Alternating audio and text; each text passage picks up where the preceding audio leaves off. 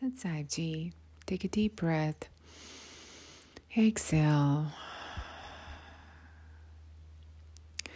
Today we are going to start new chapter or new season.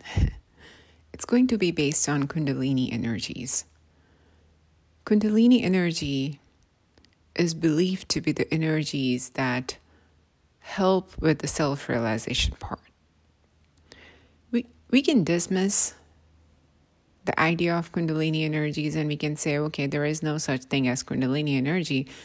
But if we have done any basic science ever, we know that everything around us is energy, right? So basically, everything, every single thing, even per the quantum theory, every particle is energy and even the space between the particles is energy the potential energy and the kinetic energy. So, how come Kundalini energy then sounds such a big deal? if we start thinking scientifically, it just totally makes sense, right? Because, oh, yeah, Kundalini energy is basically the life energies, right? I mean, like, even the food we eat we do not absorb the food as is. It's broken down into thermal and kind of like the chemical energies for body to be able to absorb it. So when it comes to the life forces, when it comes to the self-realization path, the famous energies or the most known energies in the spiritual world are called kundalini energies. Yes, there is a belief system in the Kundalini energies, but Kundalini energy is a very scientific approach to spiritualism. It's not a belief, say, uh, kind of like, you know, uh, a blind belief system. In fact, it has all the science behind it. And that's what I plan to share in next few episodes when I say Kundalini series. Our mind has a tendency to think that if something is silence, it must be a mystery. But that's not true. It's not a mystery. Rather, it's just resting. We always have the fear of dark, not because we are scared of dark, but because we don't know what's there. And whenever we don't know what's there, we play the that game, our mind play the game of try to avoid us going into that dark to discover what's there. And that's why this whole Kundalini belief system sometimes just feels so scared in a way that what will happen if the Kundalini awakens? So, even for a minute, if we if we are like, okay, we don't want our Kundalini to be awoken or anything like that, and even if we disbelieve there is no Kundalini, we still are talking about the prana energies in our life, the life energies in our body. Right? So, that prana energy or the life energies in our body is the balancing of those energies, is what the chakra system talks about or goes in depth into.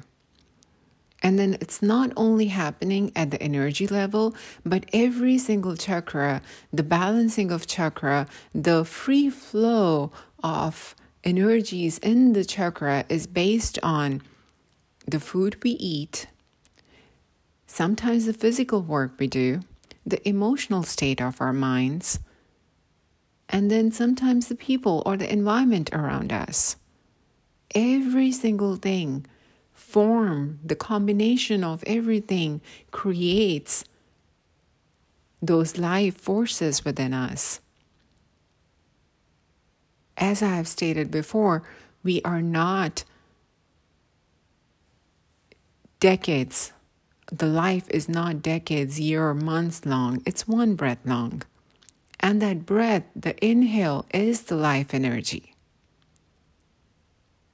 the more we understand those energies, the more easier it becomes to be able to kind of like correct those imbalances if they're happening inside our body or the state of mind.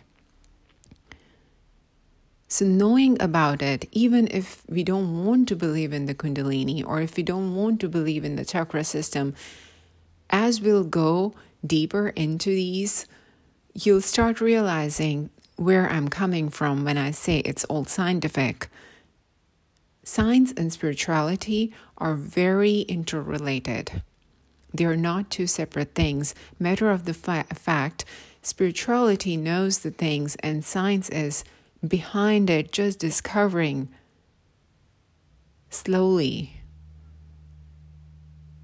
Most of the things, or the the scriptures which were written even 10,000, you know, even so many years ago, they still had very logical, scientific approach to the way of living. But the only part is that sometimes over the years, people have made those kind of like a, the routines as rituals and then kind of like sometimes oversold it. and then when the reasoning is lost, then we start saying, oh, it's a blind belief system. But just to be able to get connected in touch with that, the reasoning will help us understand the whole Kundalini system, the energy system, the chakra balancing system, the location of each chakra, and how they are so important when it comes to the different parts of the body and how it impacts our emotional state. Those are the things we'll be diving into in next few se- sessions. The last thing before I conclude this one, this first episode or the introduction to Kundalini is basically no matter what, Kundalini is always there. The energy is always there. It may be in its dormant form. And that's what the potential energy system is, right? The potential versus the kinetic. And when it's awakened, and that's more a belief system, if it's awakened, when it starts flowing, it's the kinetic form of that energy. That doesn't mean that we cannot be living without Kundalini awoken, or I mean, like if the Kundalini is not uh, dormant, that that means we are not alive. That's not true. The only true part is that we can work on that kundalini to be awoken and be kind of like become active but we don't even have to if we are not uh, if the kundalini is not awoken if it's still dormant that means we have to work on the chakra balancing basically the different uh, regions within our body with different foods with different meditational practices yoga practices and what is the meditation and yoga practices basically? It's just the movement, it's just the stretching, it's just be able to use kind of like stretch and relax the muscles, right? So it's a just physical form of exercise, and meditation is just bec- concentration. So bec- um, bringing your focus back in one place. That's what meditation is. So in next few chapters, we are going to talk about all the parts, the seven chakras within the body, and also um, there are four chakras outside the body, but I'll be talking at least about the eighth one because it's important one. That's the one that creates the aura around us. So stay tuned, and I'll talk to you again very soon. Thank you.